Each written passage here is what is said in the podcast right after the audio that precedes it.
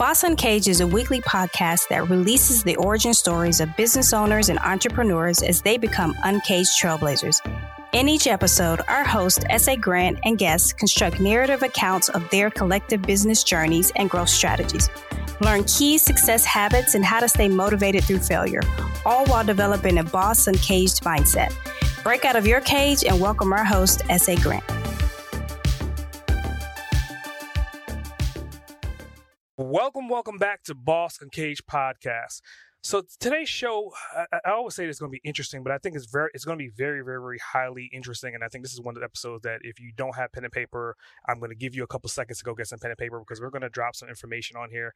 This individual that we're interviewing, uh, I'm going to deem him the refocus boss for for, and it, I would say for obvious reasons, but it, it only makes sense. It's kind of like when you hear his story about the way he grew up and the environment he grew up in. He kind of grew up in an uh, entrepreneurial household to a certain extent, and then he took this different information and, and he built it and he was like, oh, look at this opportunity. Oh, supply and demand. And he kind of added on and then he ended up with, with agency. So we're going to talk about how do you go from essentially selling chocolate to then becoming like this international um, agency that kind of specializes in a particular market sector. So, Raman, why don't you tell our audience a little bit more about who you are and what we're talking about?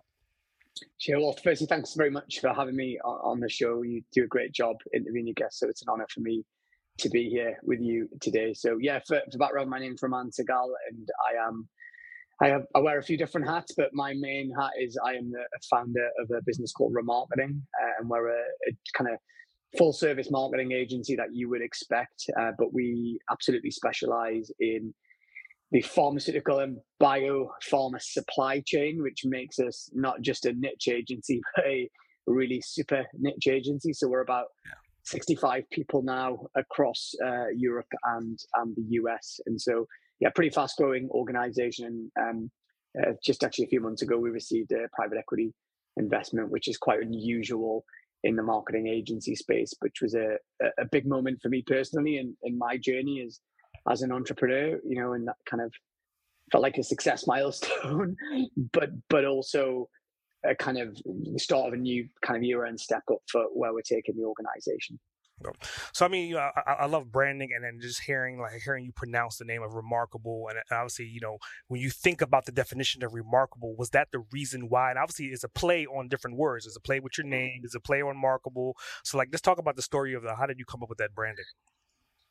Um, I would love to give you a story about how we did a full brand strategy and how we did it, how we actually do it for our clients. The reality was, um, I had an opportunity to set up a company because I got asked to do some PR from a pharmaceutical manufacturing company that I used to work for. And I was on a night out with a few friends. We were having a few beers. I like, "Oh my god, we, to, we need to think of a name." and like one, we were like joking, saying, "Oh, like we'll take the start of your name and just like tag it onto marketing." We were like, "That's a, that's like the worst name ever." And then I literally couldn't think of anything else. So we we set I set the company up as Ramarketing, in 2009 thinking I'll change it at, at some point, but it's become it's become synonymous with who we are and what we do. It's obviously linked. It's funny you mentioned the remarkable thing. We had we have done a couple of campaigns around remarkable Ramarketing in our in our journey, but no, it was it was linked to my name and uh, a, a drunken joke, which ended up being uh, the name of the business. I think that's a hell of a segue because you're talking about the sense of humor and uh, like if you get opportunity to the listener, if you can kind of go to his um, Instagram page and you have a, like a pretty interesting style of content, right? And it's I think it's called um, the funniest moment in PR. So like I want to talk about that being because I mean obviously ending on that funny story. Like how did you come up with this concept or like you know where are you finding the content for these funny moments in PR? I mean, for us, I mean, we've always tried to be quite humorous with the way that we actually market ourselves up. We have a we have a cheekiness to our brand, which is quite important. And I think I remember years ago we did we did a play on you know agencies for example would say you know we don't have um, we don't have juniors on our account or we don't um, we don't handcuff our, our team to the desk and i was i was like deadpan saying this to the camera and then in the background you could see all the staff like chained up at their desks. And then we would say things like um, you know we don't have any kids at work yet just professionals. And we got all the kids like so my kids are there and my colleagues and there was like loads of babies running around in the background. And you know we work in a very serious in- industry in reality. You know, we work in the pharmaceutical sector, but you know, at the end of the day, marketing is a lot of it is just is resonating with your audience and being memorable, and you know, sometimes just making making them smile. So um, even you know, I know we'll come on to talk about the book. You know, I'm, I put quite a lot of kind of humorous anecdotes in there just because I think stories tend to stick, and humor is a good way of actually just making people remember who you are and, and what you do. Hmm. So I mean, I think that, to your point, I mean that's hell of interesting because in, in the pharmaceutical space, usually it's kind of cut and dry. It's usually a numbers game trying to sell more product. So you're bringing humor into that. So I, I kind of want to like talk about like why did you pick that particular space, considering like your background? I mean, you didn't start off in pharmaceutical. Like, why did you end up in pharmaceutical? Yeah, it's a great question. Um, so I I I kind of fell into the pharmaceutical sector. One of the first jobs I did, one of my first clients was a clinical trial manufacturing company, and this was in the early 2000s.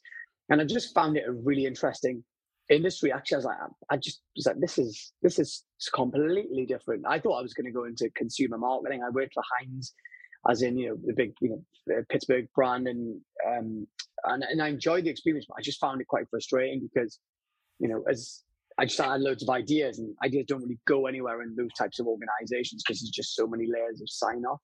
And what I quite liked about the pharmaceutical sector was it was quite dry and conservative, but it was also quite old school. So, you know, I was like optimizing websites and playing with ad campaigns in 2004, 2005. And no one else was doing it back then. I was probably the only guy in the world like playing around in this sector doing that. And the client that I was working for was getting some amazing results. And, you know, I ended up just really loving that sector and getting to know it more and more. I love the global nature of it. So I would travel quite a bit. And you know, it's exciting as you know, my young in my early twenties, going to Madrid, or going to I remember going to um, New Orleans for a, like a, conference, and you know, it was it was an amazing. This was pre Instagram or mm. social media and all that kind of stuff. It was a really exciting time, and so when when the business when I kind of decided to go full time with the business, we did we did actually at one point have clients in loads of different sectors, but we always had a core of clients in in life sciences and pharmaceuticals. And for us, actually, we aren't on the product marketing side. We're actually in the supply chain, the business to business, trade and technical, the really boring scientific stuff, which no one wants to go near. But actually, that niche is super global. It's super excitement. It's where, where a lot of modern drugs are actually developed and processed. Um, and one of the things that we, I remember doing in 2015, we were going through a rough patch in the business, and I felt like people losing clients as big as, as quick as we were winning them. Mm-hmm. And I did this, I, you know, a combination of different tools that I came across, and I did this uh, analysis of our clients, looking at high, like clients by high and low maintenance and high and low profit. Say we had 30 clients at the time, and I remember the 15 clients that were in like the low maintenance, high profit box were pretty much all in the B2B trade and technical and pharmaceutical sector and it felt like a realization moment like a penny dropping moment saying like why am i why am i doing all this other stuff? And uh, i remember reading seth godin's books around the t- that time as well and he was talking about you know the phrase he, he used which i love is being meaningfully specific right? Like you are you can get real traction when you are very specific to a specific or, or very meaningful to a specific audience so I took the view in 2016 that we were going to basically say goodbye to half of our clients and go big on mm. one space. And I mean, at the time, you know, it was it was a risky decision. It was courageous. It was crazy. It was whatever adjective you want to use. But what actually happened that the you know having done that analysis, it brought great clarity to the way that we operated.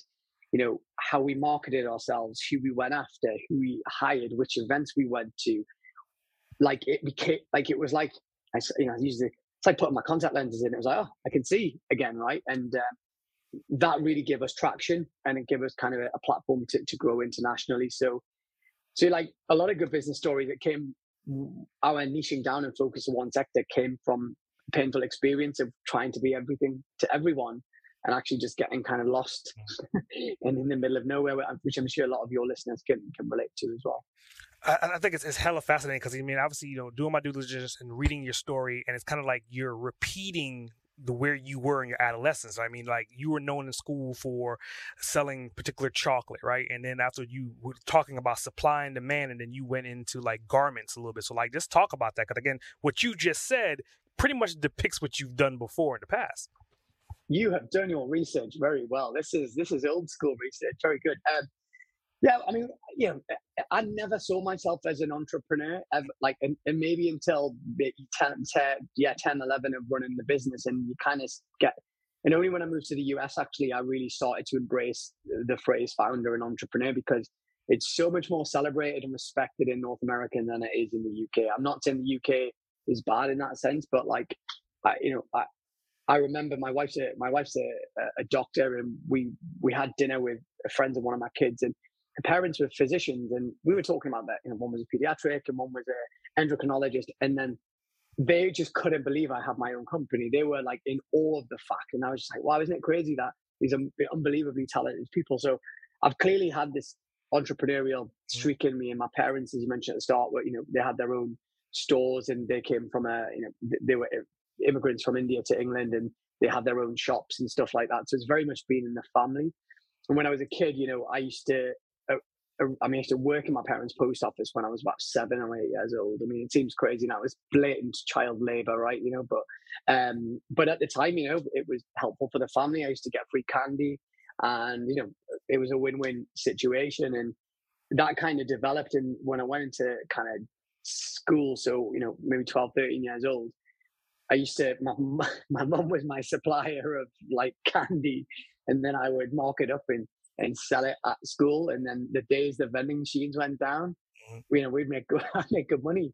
And then a friend of mine started, um, uh, like a cousin of mine started importing Tommy Hilfiger from from there was there was, and Tommy Hilfiger wasn't really in the UK. This was in the this was probably in the mid '90s, and he had a supplier in in a part of the UK. He was getting Tommy Hilfiger gear and he was selling it on, and he had a shop in the center of the city. And I, uh, I was like, okay, I reckon I could sell some of this gear in school. So, you know, I was selling Tommy Hilfiger jumpers and, you know, uh, jeans and all this type of stuff. And, uh, it, and that was just, just seemed like a normal thing to do. I didn't really know any, any different, but just, I suppose to your point, recognized an opportunity uh-huh. So okay, I can fulfill a need here and you know make some money at the same time. You know, everyone's happy, and that was about that was about as complicated as it got. So yeah, and then I ended up doing marketing as my qualification into college. Nice, nice. So for, for the listener, I, I, want you to like, you know, you ever see your kid probably leaving the house with more clothes on or a bigger bag than they should be leaving with? Just keep in mind, like that you may have this individual in your house mm-hmm. growing up right now, going to school, promoting products and selling clothes that they don't want anymore. So that, that's a good, that's good, good intuition.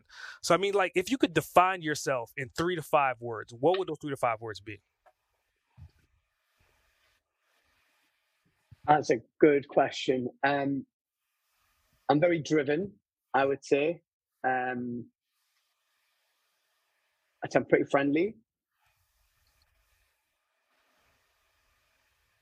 and genuine is probably the words I would describe. Um, I'm also impatient, but they're not all good words. You know, I'm.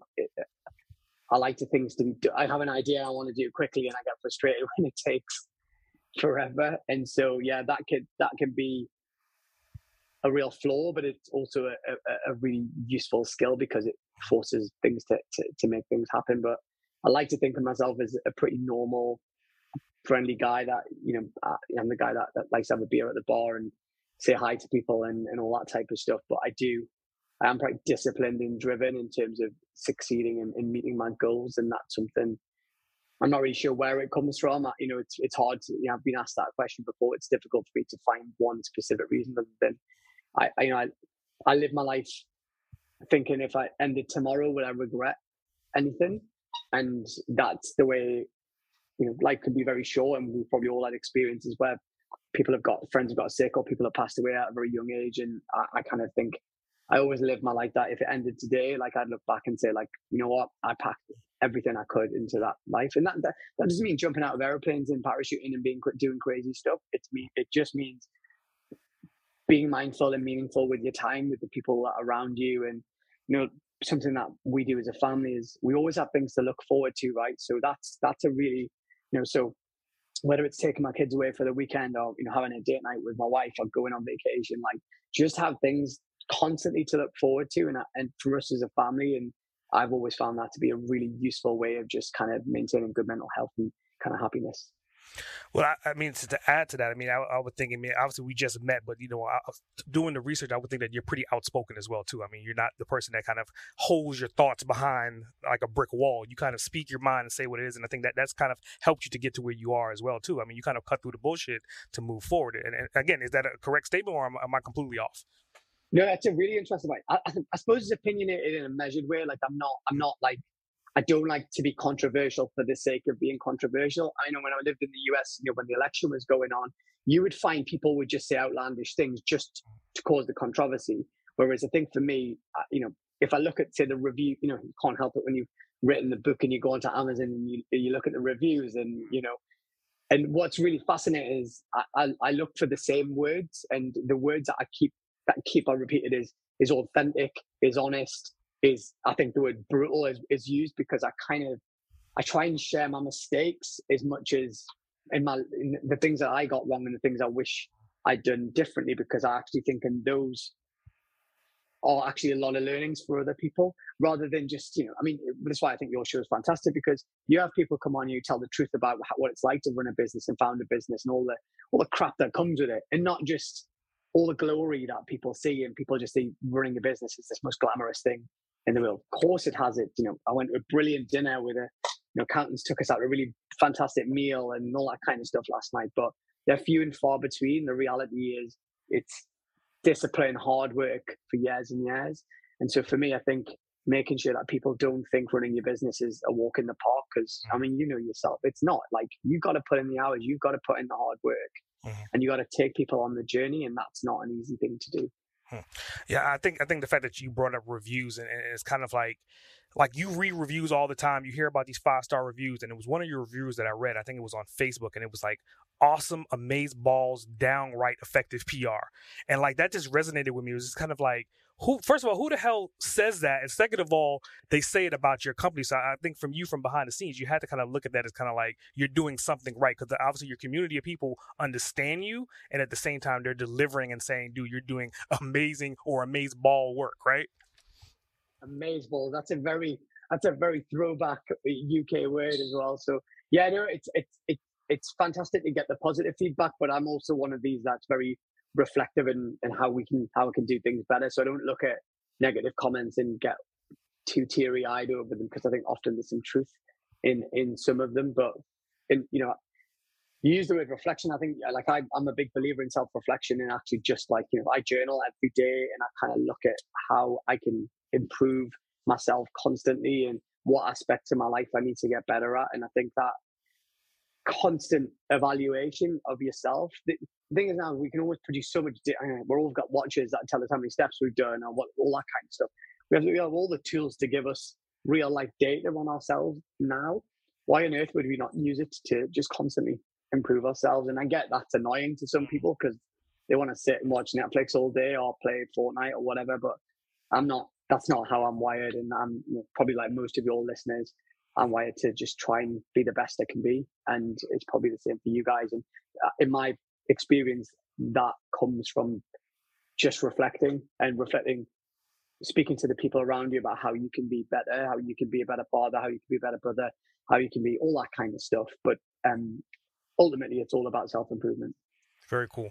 So I mean, that, that's that's another good segue. I mean, you're talking about like the negative and the positive reviews. So like my next question is is on the negative side, right? I mean, obviously you've been in the game for a period of time.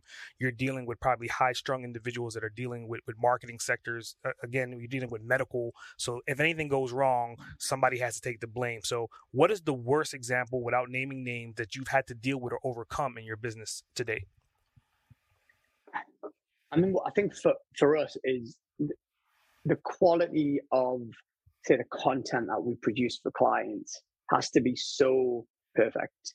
Like you, there isn't much room for error, but there are occasions say where you know a social media post will go live or a piece of content will be produced and it's not quite right and you have to then take that on the chin and you know i say sorry first and foremost i think it's one of the things that people don't do. When you make a mistake, you hold your hands up and you say, look, we made a mistake, we got it wrong.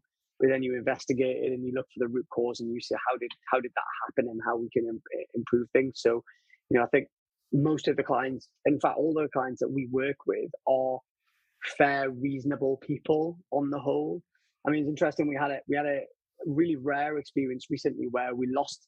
There was a couple of mistakes in something that we sent to a client, and the CEO effectively ended the contract overnight, mm-hmm. which seemed really extreme.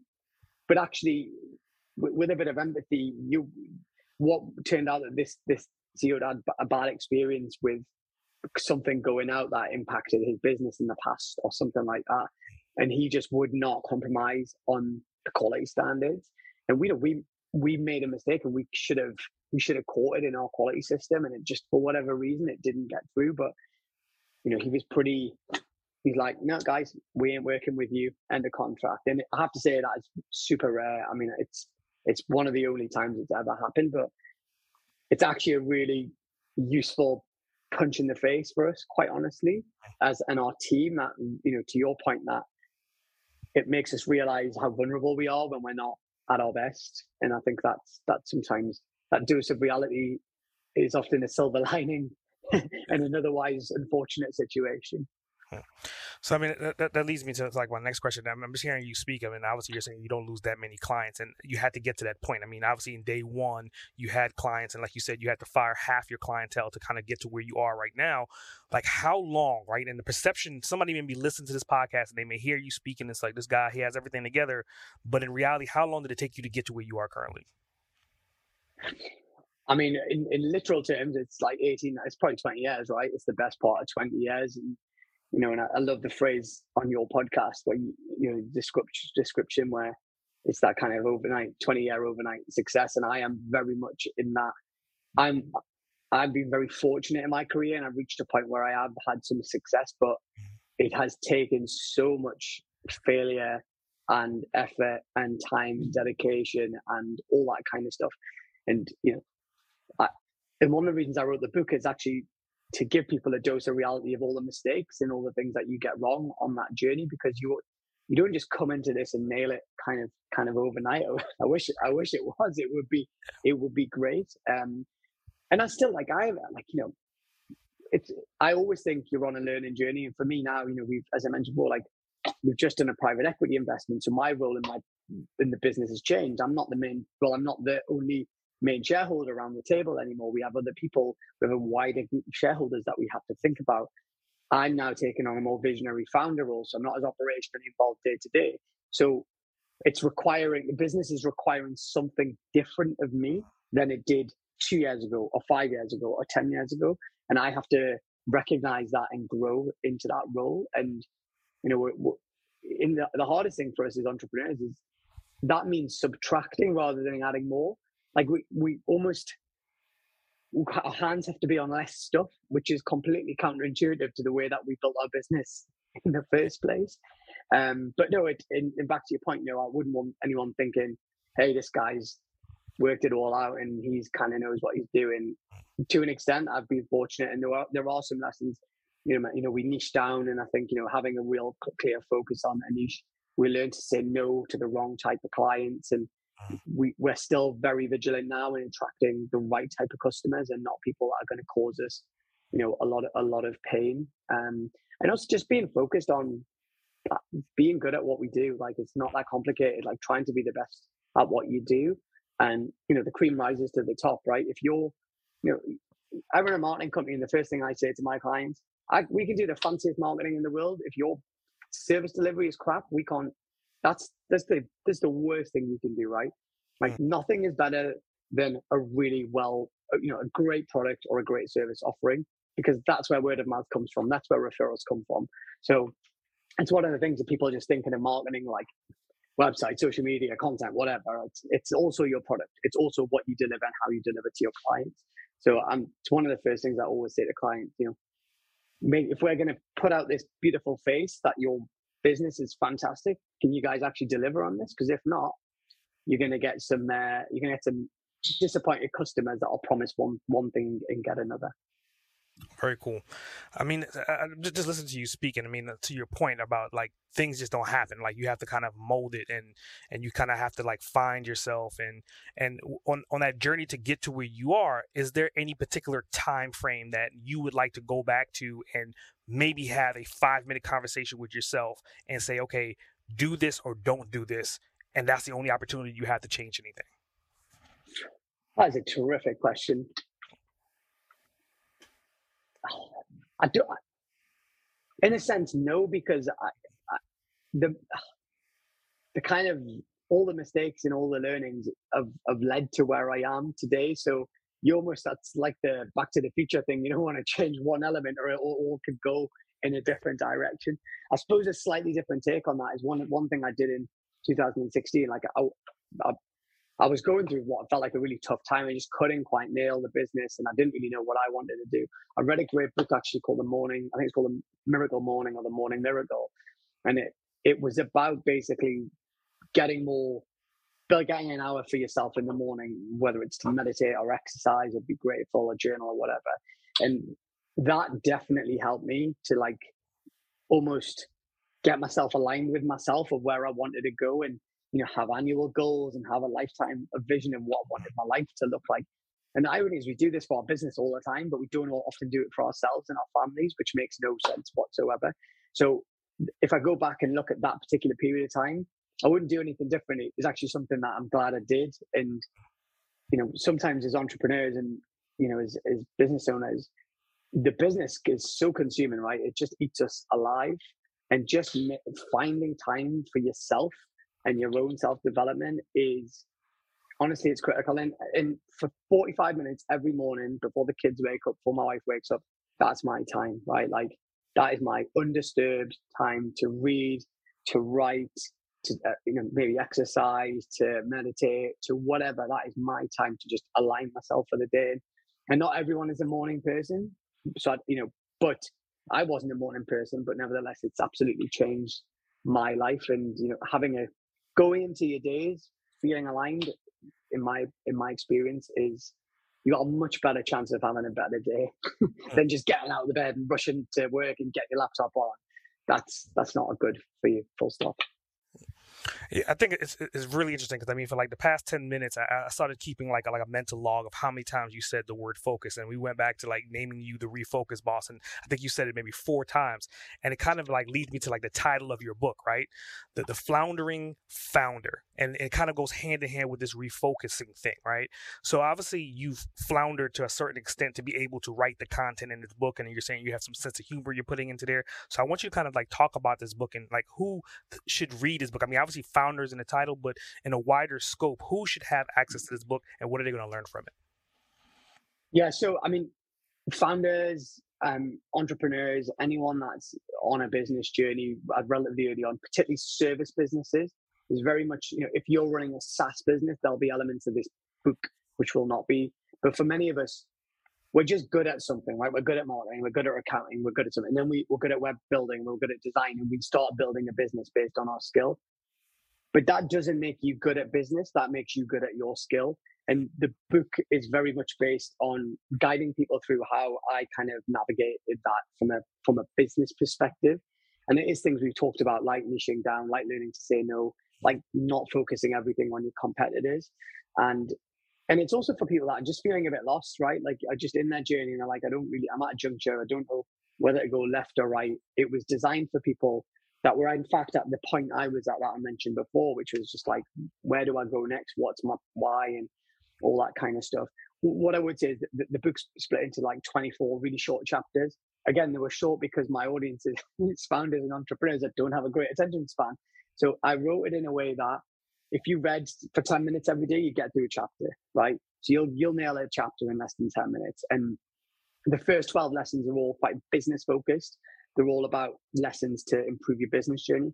But the second half, and what's been really interesting with the feedback is, irrespective if you're a founder or if uh, do anything in life, it's lessons about refocusing yourself and making and be, becoming the best version of yourself.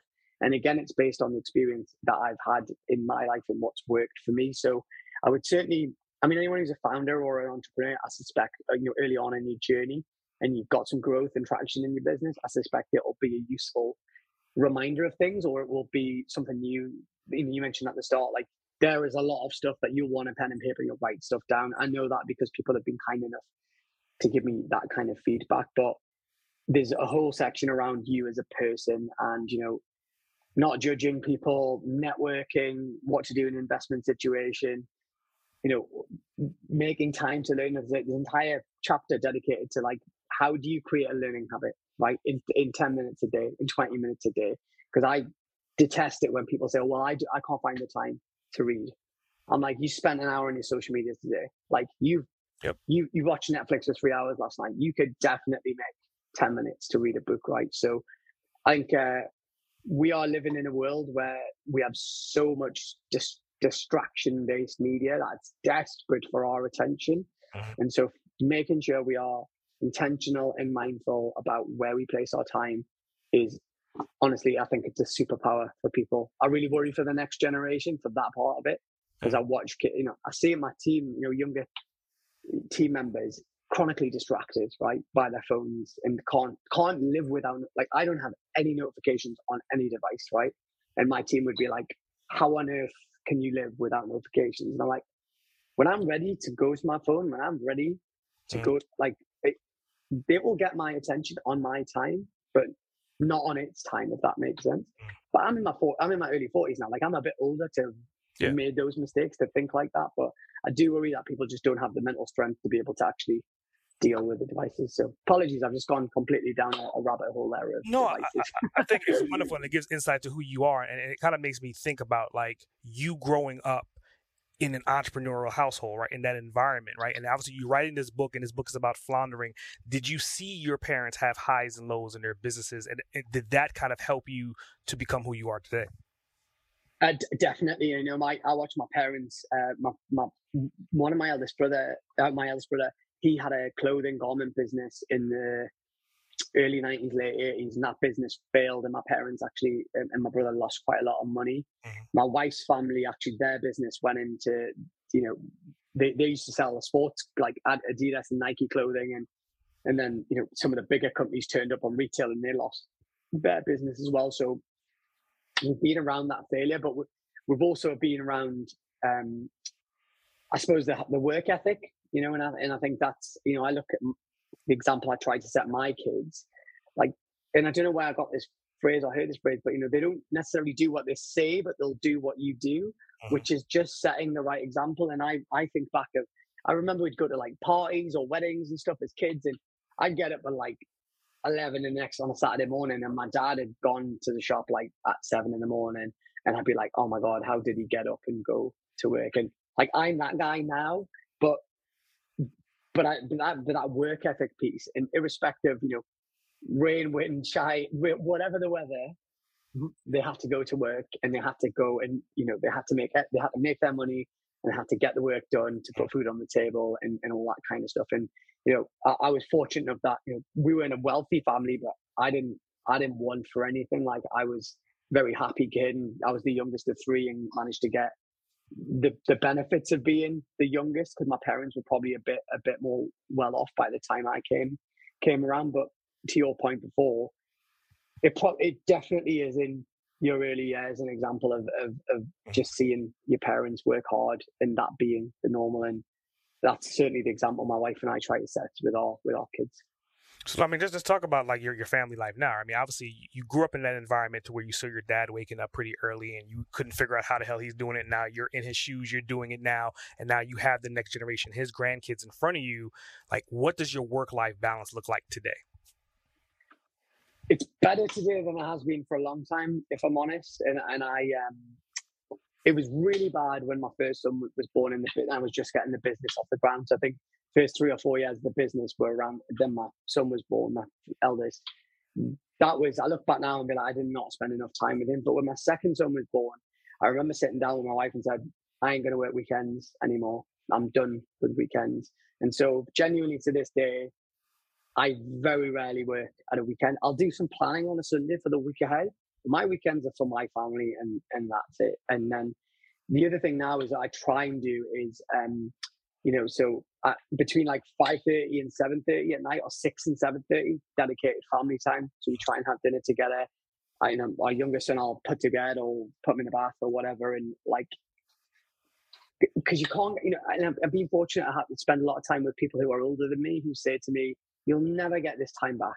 You'll never ever get this time back. And yes, you know, I can work a few more hours and make a bit more money, but like, like it, it's time versus money at the end of the day. And I'm like, there's only so much money that you probably need in life and in reality. And it's not necessarily my motivator, uh, my motivation like it was 10 years ago. So, and I think good open communication with your partner, right? Like, so my wife and I will call each other out in like, if we're on our phones around the kids or something like that. So we generally, when we're with the kids, we, we're not allowed our devices anymore. We'll put them in the drawer or upstairs or something like that. Because again, like, you know, it sets the right example. If I'm, I'm talking to my kids and I'm on my phone all the time, like, how can I expect them to not do? I mean, I find it hilarious when parents are screaming at their kids because they're on their phone whilst they are on their phone. I'm like, dude, like, can you not see what's what's happening right here? So, um, which we're not perfect, and it, we're all, it's always work in progress in terms of that family time. But making time on the weekends, making some time during the week, um, and in a really perverse way, COVID was really good from that perspective because you know we were we were living in Boston in the US during COVID, and we were kind of alone. And you know, my wife was pregnant as well, and then our third son was born, and so we had to be pretty isolated from everyone because of the risks when it, you know pre-vaccination when no one really knew. And we last the last thing we wanted was my the wife and baby and to get sick and all that kind of stuff. And but I look back now and like you know we had like three meals a day together, right? We you know we like we had such quality time together. And actually now life's gone back to normal. Mm-hmm. You know, I'm back in the UK now, and sim- similar for you, probably on the East Coast, like life's pretty normal at the minute, other than traveling again. And we just don't get that quality time as we did, which is kind of a bit crazy because we were all craving jumping on airplanes and all that kind of stuff. And I do love traveling. Like I really, it's a big part of who I am. I love seeing the world. I love coming to the U. I mean, in the US quite a bit. I love just traveling around. But you have to again, back to what I was saying before, I feel like you have to be quite intentional mm. about your time with your family. Um, and there's something in the book, and, and if you try and find the time, you'll never find the time. You've got to make time. Like there's a clear distinction between the two. You have to make time for your family because you'll not find it because you'll fill it with your you'll fill it with your inbox and your phone and your social media alerts, etc. Or great podcasts like yours, obviously. Well, I definitely appreciate that, and I think, uh, uh, like if I remember correctly, you had brought up something about like like the morning routines, and I want to kind of pull that back into this conversation, right? And bringing back your dad into it, you, you had said that your dad was at the office at seven o'clock, so that means he had to probably wake up five, six o'clock every single morning to get ready to get to the office. So, like, what are your morning routines? Like, what time do you wake up? And, I, and I'm just trying to find like the similarities between your dad and yourself. And it's kind of like I'm painting this picture, but I'm seeing a lot of similarities from past to present. Um, I will to answer that question, but I'm just going to mention something I did recently, which I advise your listeners to do. So my dad's in his 80s now, and I I did a podcast recording with him recently, and I don't know where I heard this from, but I, I recorded an hour in, an hour and a half interview with my dad, mm-hmm. and it's not for public. It was an ask my family, the family, so my brothers and the kids all submitted questions about my dad's life, and so we have this hour and a half of my dad telling the story of his life now captured on like forever now. And, and the reason I mention it is I, I think someone I got this idea from a book or something a while ago, and honestly, like there's so much about my dad or, or my mom I did not know from, but after this interview, you hmm. just go a bit deeper. So I thought I'd mention that because I'd, I'd recommend it to anyone as a great, you know, a great before it's too late, right? Because you know they're not going to be around forever. And yeah. um, but my, you know, my morning routine is probably very different to my dad's. You know, my dad used to get up and then put his clothes on, have some breakfast, and go straight to the shop. And he would be, he would open. They have a post office, so they opened the post. It was less than an office, and he'd behind the counter at eight o'clock in the morning, serving the community effectively. My mornings look like uh, I get up between five fifty and six a.m. So I have like a get up before six a.m. every morning is is kind of a goal. Um, do the normal stuff like you know go to the restroom and you know brush my teeth and etc. etc. Um, I then I kind of I meditate for ten minutes. I kind of I journal. I make myself a coffee. I read and then I typically exercise. So I'll do like a home workout, I'll go running or something like that. And so that's about an hour, hour to an hour 15. So between like six and quarter past seven, that's like my routine. And, um, and depending on what project I'm working on. So when I was writing the book, between 7 and 8 a.m. every morning, I would write for an hour. And that was how, that was my, that was my, how I ended up writing the book. Um, and so I have like a bit of time in the morning for working on like, I want to call them personal projects, but projects that need like a lot of time. So I'm, I'm starting to think about the second book now. So in order to do that, I'm going to have to make time for an hour or 40 minutes every day. Um, and I'm I'm very fortunate that my wife's super supportive, and um, you know she kind of gives me that space in the morning because she knows it's important. Um, and she always laughs in like, unless you have your time in the morning, you're an absolute nightmare to be around. So it's a kind of a win-win for the family. If, if I've if I've got up and I've got a good start to my day, mm. the rest of the family seems I'm in a much better mood, much more likely to buy ice cream, right, or whatever, and everyone's uh, everyone's happy. So that's that's how my morning is, and it was very much taken from the the Miracle Morning book.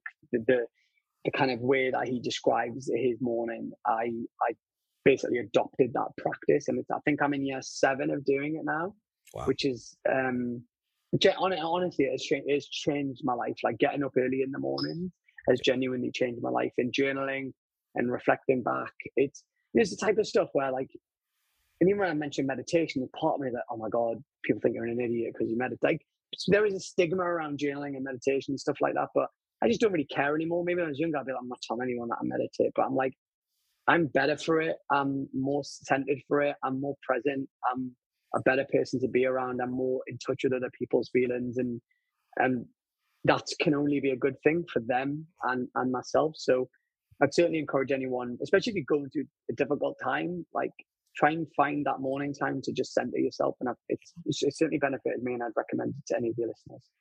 Very cool. Very cool.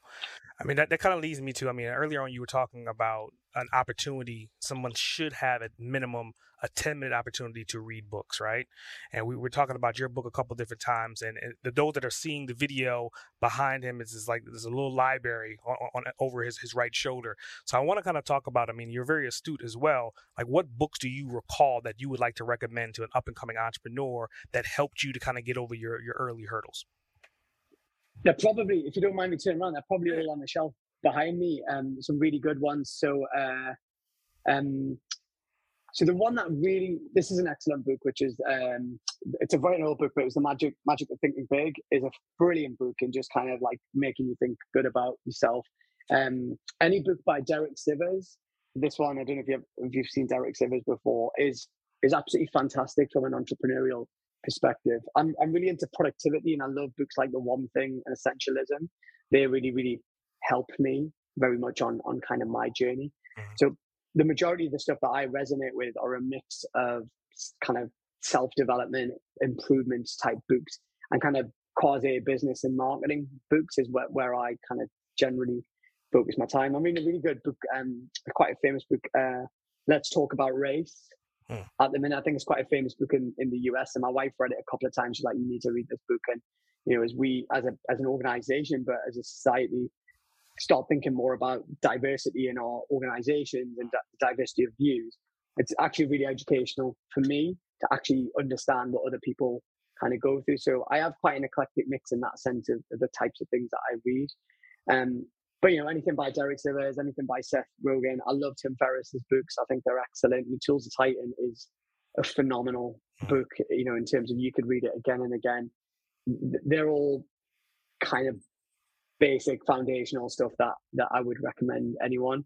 I'd also like I'm a big podcast listener, so like when I'm running or working out or driving or um, commuting anywhere, I'm always listening to podcasts. I think it's I think it's the easiest, most convenient way to learn is is the way I look at it. So you know, I listen to again the Tim Ferriss podcast, Michael Hyatt's um, podcast, obviously your podcast.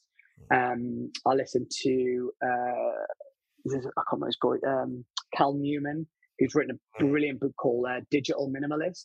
I don't know if you've read it. It is fantastic book called Digital Minimalist and deep work. He's he's amazing.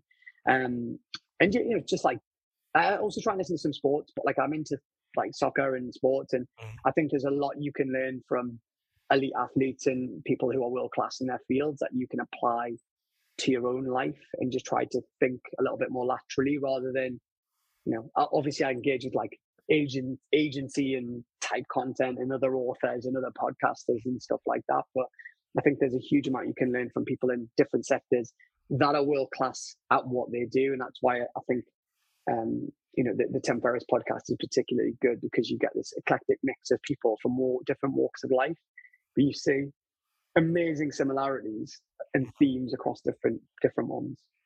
I mean, since you ended a note on podcasting, I mean, to, to, your point, I think podcasting is like the new way of taking old content and absorbing that content while multitasking, right? And so I want to kind of talk about your podcast, uh, Molecular to, to, Market, right? And I think it, the, tagline is inside the sourcing space. And I, and I, think the play on words is definitely interesting right there, right? Because obviously you're talking about molecules and you're talking to pharmaceutical, but you're really talking about them kind of outsourcing to someone else like their marketing strategy. So I think one particular episode that I listened to was um the African biotech butterfly. Mm. And it was a pretty pretty interesting episode because it was like the first time like I guess you had an opportunity to interview someone in that sector and space from Africa and she was talking so profoundly about what Africa is doing in the economy and what they're doing with, with, pharmaceutical right now. So I want to talk about like how did you even come up with this concept for the for the podcast and has it been fruitful for your business? Uh, well, yes, it's been very fruitful, I have to say, and um, you know, a little bit like you, like you, I, I, I love talk. Like I'll, when I'm doing podcast interviews, I'm learning, and I loved podcasts. So I always fancied having my own podcast. Mm-hmm. And Molecule to Market was a concept that I came up with on a on a flight from Boston to San Francisco. It's just when I moved to the US and I did not realize how long it was to get from the East Coast to the West Coast. I had to like look and be like, is it like seven hours? This is crazy. In the UK, I would be in Asia by that point in time. So, but I had like seven hours on a flight and I remember being right, like, who's this for? And, you know, it is it is a very niche podcast, right? Because it is very much focused on the sector where my businesses operate, right? So there's the my book's slightly different because my book has got nothing really to do with my business life in, in the truest sense because I'm not going to get customers from my book, if that makes sense. It was genuinely a here's here's stuff that I really hope will help people that were in a similar journey or on a similar path to me. It was done for no other reason other than I think I've got some stuff that I can help other people. Whereas the podcast is, you know, I interview leaders, uh, you know, CEOs, C-suite people, founders, entrepreneurs from um, predominantly companies that work within the pharmaceutical and biotech ecosystem, right? So if I give you, a, a, you know, if you take the COVID vaccines, for example, right now, those vaccines would have been developed, packaged, tested, distributed, manufactured by a whole load of companies in the supply chain. And those are the types of companies that we actually typically work with. So I interview guests from those types of companies, or actually from the buyer side as well. And there was nothing like it in the market. And you know, podcasting, it's quite a conservative sector, so no one had kind of I try to think what the US phrase is, but I can't. No one had the balls to do it, quite mm. honestly. And I thought, you know what, I'm just going to put something out, and and and you know, with podcasting, you've got to stick to it, right? It's like a graveyard of dead podcasts out there.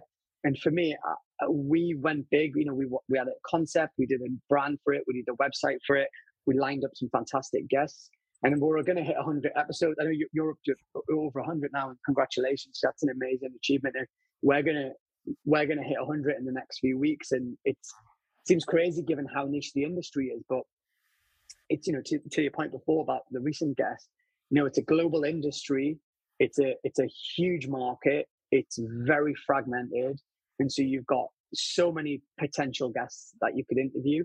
And I suppose like the recent, the, the, the one that you mentioned, the lady, um, I think we call her the African biotech butterfly. I think we called her in the episode. I mean, what a fantastic guest she was, and she came a bit left field. You know, like I kind of we came across each other, mm-hmm. and um, she and you know it's fascinating being from the West, and you're thinking, what what was life like growing up in Africa? And access to vaccines and what's happening there from a, a drug development perspective.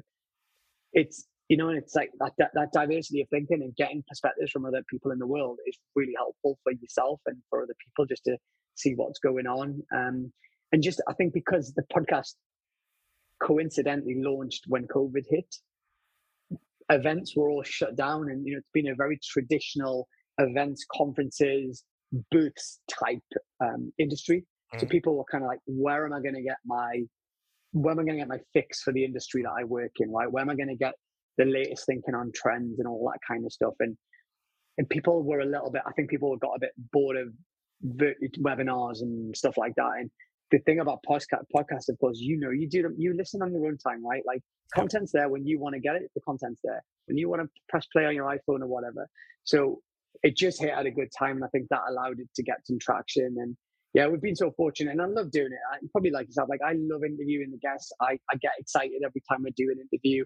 I learn something every time I get an interview. I'm often saying to my wife, "God, I you know I met this fantastic, interesting guy, and I've I've had honestly, I've met some amazing people. And you'll know the thing about podcasting is, whatever way you look at it, it you you connect with people in a in a in a much more meaningful way when you interview. Like you and I are doing this today, yeah. and you might you might hit me up in a month's time saying, "Hey, do you know anyone do that?" I'd be like, "Oh yeah, like I'll help you straight away," because I feel like we've had this time together and and we've connected and we've you know and so what I found is it, and for anyone in any industry, if you're confident enough and you can have a go at doing it and you stick to it, you you will access people that you would ordinarily never be able to access mm. because you ain't selling them anything. You're giving them an opportunity. We don't charge our guests anything or anything like that. We give them a platform and we let them have editorial sign off if they want to cut anything out. And because the nature of confidentiality in the industry, like we give them full editorial sign off. And what it means is they almost see you as an equal, right? Like a peer. So now I'm out and about at conferences, like um, I'll get people coming over who will literally, but oh my god, you're the podcast guy, and it's weird because like I'm a not a, I'm not using this level, like I'm what I'm known in this weird niche of a world, but which yep. is pretty cool. But then, but then it's like, hey, you should come on the podcast. So do you you, you spring a CEO on the podcast, and it's kind of like self fulfilling, which is fantastic. But yeah, so you know, for any of your listeners that are in a very niche sector, it doesn't matter. Like that's like there will be people in your sector that would be interested in hearing whatever the, the latest trends or whatever kind of interesting stories about individuals. But the key thing about it is it just gets you access to people that you would never, ever, ever be able to access by just selling them your services. And I think that's, in my opinion, has been the most powerful learning of, of the podcast. It really positions us as a thought leader and a thought facilitator yeah. in our space. I, I, totally agree with you. I mean, it gives us a, a hierarchy that that's that's been existing but been ignored for a period of time. So when you step into that space and like you're saying, you're giving someone an opportunity to have these conversations that you and I are having. Like when I was doing my due diligence, I had to kind of like research you, and, and so when I come on this call, I feel like I know you, right? So like we're yeah, actually having like this conversation versus me just asking random ass questions. So it, it kind of totally. builds this synergy, right? And I think even like your, your style of podcasting is great too because I always give nicknames, and I, I thought it was really cool that you gave her that nickname. It was like the African biotech you know, butterfly was like, you had to think about that process. That They're like, why would I name her that? And it, it, it kind of sticks and it resonates with that person for sure. So yeah, and, and the creative. I mean, you know, that's given what I do for a living as well. You know, I'm a creative person, and we do brand, we, we do branding and communications and writing copy, and so I quite like the task. You know, you spend an hour doing an interview like this with someone. Like, how can I capture this interview in three words? Yep. I actually really like that, and often I get I'm I just come up with it. And she was like, oh my God, I like, she loved it. Mm. And she really like resonated with it, which was always nice. And I don't know what you find as well. Like I, I've had guests who have been, who, when the podcast goes live, they're almost, they're overwhelmed when it reaches to their family members and people that don't know, don't know their story and actually didn't realize the challenges that they went through. And I remember getting an email once from someone who is really high up in a big pharmaceutical company saying, you won't, um, you'll never know the impact that you had, mm. um, that this podcast had on my parents. They didn't know half my story. And I was just like, it's like wanting to cry. I was like, I cannot believe, um, we had a, we, I don't know if you've ever had this one, but we had a really, we, we, we, I did a podcast with a guy a couple of years ago and it never went live, the podcast, because the guy, um, he w- was off sick and and unfortunately ended up passing away, the guy. And but I had this content that because I'd interviewed him for an hour, so I, I, I messaged his wife a few a month or two after the funeral and said, look, you know, obviously condolences, etc., etc. But you know, I have this content, and that you might you might really want. And she was, and she was like, oh my god, like yes, and it, and he was a, he was a guy that think, he think originally from South Africa and ended up in the US, and it, but he talked about his entire life, and so I, I captured this like life story, this guy who like quite quickly passed away and mm-hmm. really uh, under very sad circumstances, but his wife was so um, grateful that you know, I was like sent to the cot, like you know the, the file, and I think she must have shared it with the family, and like I was like, my God, like this stuff is powerful when you're capturing people's people's yep. stories and narratives, and they're not we're not all going to be around forever, so yep. you know it's useful. So yeah. Yeah, well, it's part of the reason why like I I, I continue to do the podcast because I, I, look at it as a standpoint of like this is the way for humanity is designed to procreate and recreate, right? And so again, everyone wants to live forever, and this gives us the opportunity as podcasters to not only voice our story but voice the stories of other people that that content could live on forever. So 100 years from now, 50 years from now, our grandkids, whatever, can hear this conversation between us and be, be inspired by it as well. So yeah, it's definitely something that if you're not a podcast, I would definitely recommend that you dive into it. And and on that note, I want you to kind of give like final words of wisdom to someone that's listening to this podcast that's hearing you and saying, okay, you know what? Maybe they have a kid that sells candy, or maybe they're the dad that's getting up five o'clock every morning and going to work, or maybe they're like you and they're they're between multiple different continents and they're just trying to figure out how to juggle things and move forward. Yeah, I mean, so obviously everyone's journeys is individual, and I suppose I come back to basics, which are, you know, keep learning, like keep growing. Like I think that's a really important. Doesn't matter where you are on your journey. If you're on the start of your journey, if you're 50 years in, you know, people I meet who are well into their journeys, the the ones that are super successful and never slow down are the ones that just have a curiosity and thirst for life. So I think that is a fundamental one that I also think it sets a fantastic example for your kids and people around you that that that kind of thirst for knowledge. And I'm not saying this like I was really studious or anything. This is something that I've developed later in life. And you know, I you know, and one of the big themes of the book is just be the best version of yourself you can, right? Like you only get one shot at this, so yeah. give it your best, right? You don't want to be, and I think you know, at the start of the book we, we talk about, you know, imagine imagine meeting yourself, you know, before, you know, you're I think we, we talked in the book, you know, imagine meeting your the version you could have become, right?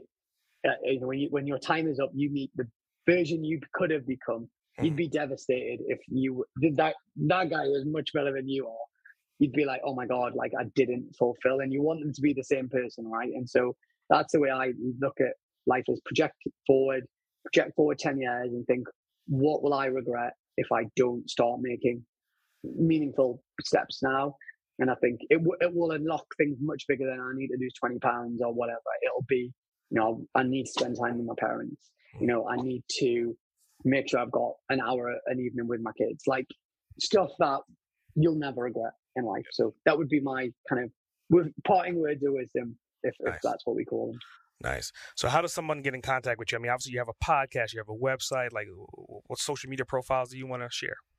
Sure, yeah. I mean, the easiest way, I mean, the kind of catch all is if you go to ramansehgal.com, you know, which is just my full name, dot com. That's kind of that portal to access the, this, I think the, we give away the first couple of chapters free on the book there. So if you want to dive into the book and get the e-copy, and then you can do you can do that. Obviously, you can buy it on Amazon and all that type of stuff, or just find me on LinkedIn. Look for Raman Sehgal on LinkedIn. Ain't many of us knocking around in the world. I actually think I'm wearing this shirt on my uh, on my profile, so that's just coincidence. So um, yeah, you yeah, hook me up whenever. I love connecting with new people, and hopefully today's resonated and, and you've left with some value. And yeah, just thank you so much for having me on your show. It's a it's a great show and a great platform for entrepreneurs to share their stories. So I feel very grateful that you were that you've given me the space to talk today. Well, I definitely appreciate you being here for sure. And I mean, it's kind of like just hearing you speaking, hearing your story, and, and, and, and like what you put into your podcast. Not every podcaster does that. So I definitely appreciate that because there's podcasters and then there's people that really dedicate themselves to podcasting and growing with influence. So I definitely commend you for that. Um, going into like a, like a bonus question, and I think for you, I, I, it's going to be pretty interesting because I have no clue what you're going to say. But if you could spend 24 hours with anyone, right? That person could be dead or alive, and you're spending those 24 hours uninterrupted with them. Who would it be, and why? Oh my gosh, such a fantastic question. I don't know why this person comes to mind, but I think someone like Leonardo DiCaprio. Okay. And and the only reason he's one of those people who I think he would be really good fun, and he doesn't seem to do bad movies. Like he's if, like if you, I cannot think of a bad movie he's done, and I'm not a super fan of his or anything like that. Yeah. I just I look at his body of work. I look at the person, like you look at all the environmental stuff that he's got. He seems like a very nice, likable guy, and I think like I would want to spend 24 hours with someone that I'd have a lot of fun with, but I would probably learn something from, rather than you know I don't know, saying Einstein or whatever and being like, you know, but I'd probably not understand 95% of what was being said. I would rather probably just party with someone for 24 hours and be like, that was a good time and I learned something. So, and that's, it's funny because I didn't know you were going to ask me that question. And I, that weirdly was the, the first name that came to mind. Very cool. I should have said my wife. She's going to listen to this and say, "What about me? Why do you want to? You never spend time with me, right?" yeah. Well, it's funny that you said that because I used I used to say all the time, everyone except for, for like your, your like your kids or your immediate family, just for that reason, because I always say like I don't want anybody to end up sleeping on the couch. So I, am going to say right yeah, now yeah. to your wife, he should have sleep on the couch because you know we're, we're going to ad lib that in there. We were talking about just 100 percent business. exactly. The, the, the, just a kind of bonus second question. I mean, I never. I was I was very young when my when my paternal grandfather passed away. So he named me, and he died when I was one or two. So there's pictures of me with him, but he he was an entrepreneur and he he built a, a steel business in India and he had five thousand staff. Wow. And my mum my mum says that that I remind him, I remind her of him. Mm. And none of his sons are anything like it. Like so, my dad and my dad, my dad had seven brothers, and none of none of them are like him. wow. But my mum's convinced that like I am so much like him. Mhm. Um, and she and I have it used to be here a, a a poem. There's a poem that I'm not going to read it, but there's a poem about humility that he wrote before he passed away, and um, it's it's a little bit religious and stuff like that. But like, I mean, the fact that it's called humility, I think, tells you a lot about the man that built such a good business. So Wow. I think, you know, away from the celebrity party and with Leo, I think 24 hours to see what type of guy my granddad was would be pretty cool as well. I could totally see that. I could totally see you taking that 24 hours and having an opportunity to do what you did- what you did with your dad and record a podcast with him. Absolutely. Yeah, I'll do 20. thoughts. I'll do 23 hours with Leo and I'll do an hour with my Oh, granddad. If that's okay. Yeah, I mean, I just I, I could totally see that. I mean, because again, to your point, he doesn't know the person that you turned out to be. So by Mm-hmm. interviewing him, you may have an opportunity to kind of see so many similarities that probably were instilled in your dad that are instilled in you today. Absolutely. You're probably right. Yeah. So, yeah. It's Great question. So in closing, man, I mean, obviously you're a fellow podcaster, and I love interviewing podcasters because I'm giving you an opportunity to become the host of the Boss Uncaged podcast. Do you have any questions that you would like to ask me? What do you do differently now on your podcast that you didn't when you started? First and foremost, systems. Like in- the first year, it was just more so kind of like going through my Rolodex and co- contacting people, see if they want to be on the show. But now, like, and I'm sure you probably or your staff got some of my systems. You know, it's, it's a form, it fills out, it says updates, it says all this different stuff. Mhm. and then all that content kind of given me make me a better podcaster because now I, I was doing my due diligence before but i was spending so much time doing all the research and i was like why don't i just ask the people i'm going to interview to give me some insight so by giving that insight now i can kind of dive in and and piece these puzzle pieces together versus season one i was doing it but i was more so struggling versus now i could do it with so much more ease and i could really focus on that content Uh, you know what's really funny is before you know you I got a reminder an hour before we were doing it today saying an hour to go and I forwarded it. I've been forwarding your emails to my team saying look how polished this guy is with his automation system. So it is super super impressive. I'm sure I'm going to send you a separate message saying how the heck did you set it all up, but it's very it's very slick and it still feels quite personalized, which I quite like. So it doesn't feel like uh, automatic, and I love the the Google form that you send through just to get that piece of information in, in advance. And if you don't mind me asking as well, like of of all the you know you've done what 125 interviews now, what is there two or three themes that you see again and again and again? I, appreciate every interview is slightly different, but Yeah. is are there are there you know if someone said like you know if if mm. it stopped today and like what are the three themes that you you got through not every episode, but you mm. kept seeing again and again. I would I would love to get your thoughts on that. Yeah, so I mean, in realistic times, I, have posted 125, but I've actually recorded over 300 episodes. So we're we're like wow. backlog 200 episodes right now. And the reoccurring theme that I hear over and over and over and over and over and again is when and it's, it's, it's said differently. Even you said it differently, right? I mean, obviously you're gonna be posed with a hurdle, but figuring out how to kind of keep overcoming the, the hurdle and knowing that more hurdles are coming. And if you can kind of stay in that space to realize that, okay, things are good right now, but something negative may happen, but I'm not going to focus on that negative. But when that negative comes, I'll be prepared to overcome yeah. that negative and keep going north. That's the, the reoccurring thing that I hear from every single entrepreneur, business owner, and founder. That's a great one. I, I remember, I don't know if it was Spotify or Shopify. It was one of the big, the founders of one of those businesses was on a podcast and he talked about it's like it might be playing a video game and you reach one level and there's another level. You got to get the bigger dragon, then the bigger dragon, then the bigger dragon, then the bigger dragon, and it, that is the same concept really. And yep. yeah, that's fascinating that, that you hear that again, again and again. Yeah, I, I think it's beautiful the way the way you described it because I mean, obviously, with the levels on video games, usually on the first level, you have to take something with you to the second level without getting that first thing from that first level, you may not be able to win on that second level. So it's like mm-hmm. entrepreneur, it's the same thing. If if I had a client that I lost, what did I learn from that, and how do I not lose any more clients on the next level? So you take all these yeah. elements and you you're take it's like taking a bag of gold on your shoulders and you're you're paying as you go. You're paying as you yeah, go. Yeah, you yeah, keep putting more gold in that, and you, and it gets you farther and farther down the road. No, that's fascinating. I have one more final question just because I've got you in this. This is quite fun. Um, was there a guest that that I say surprised you, but was there one guest that oh, you recall that when you finished, you were just like, "Wow, that that was unbelievable." Was there anyone that really knocked it knocked you off your off your chair in terms of you know you wanted to tell people immediately? I mean, literally, I would say nine out of ten wow. are like that. Like literally, at this point in, in my podcasting career, in year one, there were great personal people that I knew firsthand. But now going into like see we're, we're, we're closing out season three and we're getting ready to start season four. And season four, I would say, is about ninety percent of people like you and I are meeting for the first time having this conversation. And I'm thinking that the systems that I have in place right now and the way I'm getting these people every last one of them, including yourself, is like a legend in what they do. And it's kind of like I'm always enamored and like at ah at the end of the conversation. It's not like how the hell did I get this privilege to interview someone like this on this caliber to be able to tell their story and leave that story for the next generation? So for me, it's nine out of 10 people. Which is amazing. Yeah, congratulations. I imagine just eh, also it, as your time goes on, the quality of your guests and that you are just going to probably, I don't want to mean improve because it, it's yeah. not in a disrespectful or disparaging way to any of your former guests, me included, obviously, but mm. you you are going to continually attract people of bigger businesses and actually bigger hurdles and all that kind of stuff. So it's fantastic that you're on that journey and that you're getting getting value from it as much as obviously putting out great content for people.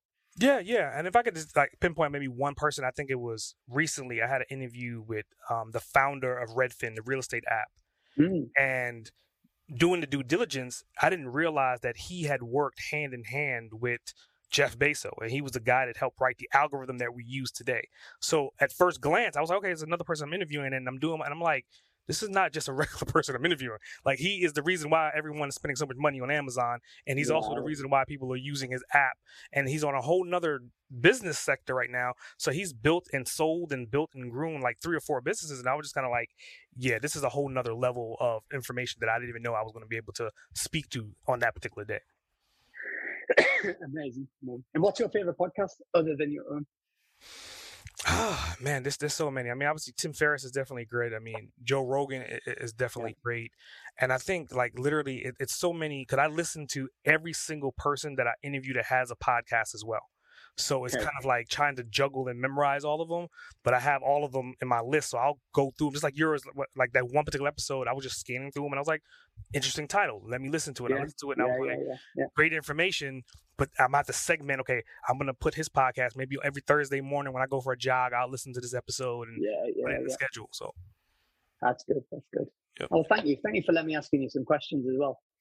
I mean, I definitely appreciate it. I mean, I think it's for me, it's just one of those things. It's kind of like when you're doing this interview, like we're interviewing each other, but I'm interviewing more you and trying to give you opportunity to ask questions because you may have you may have questions. Yeah, so yeah, yeah. I definitely appreciate you being on the show today. I think it, it was a, a hell of an adventure, and I think that with your business structure and just your business acumen is just is phenomenal. I mean, the fact that you're you're dual coast, right? I mean, some people they're dying to conquer one state or one city, but you're you're, you're kind of like on multiple different aspects of the world. You're international, so I definitely appreciate you being here and giving the value to our listener.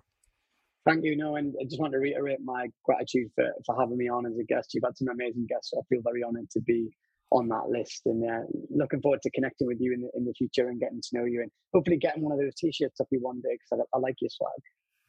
Sure, definitely. We could definitely make that happen, man. I definitely appreciate you. And again, for for the listener, I want you to remember the name, man. It, it's, it's the Refocus Boss, and you can kind of obviously see why I'm calling him that. It's all about focusing and harnessing what you've learned and how to utilize it moving forward. S.A. Grant, over and out. Thanks for tuning in to another episode of Boss Uncaged. I hope you got some helpful insight and clarity to the diverse approach on your journey to becoming an uncaged trailblazer. Don't forget to subscribe, rate, review, and share the podcast. If this podcast has helped you or you have any additional questions, reach out and let me know. Email me at ask at sagrant.com or drop me your thoughts via a call or text at 762 233 BOSS. That's 762 233 2677. I would love to hear from you. Remember, to become a Boss Uncaged, you have to release your inner beast. S.A. Grant, signing off. Listeners of Boss Uncaged are invited to download a free copy of our host, S.A. Grant's insightful ebook, Become an Uncaged Trailblazer. Learn how to release your primal success in 15 minutes a day. Download now at www.bossuncaged.com forward slash free book.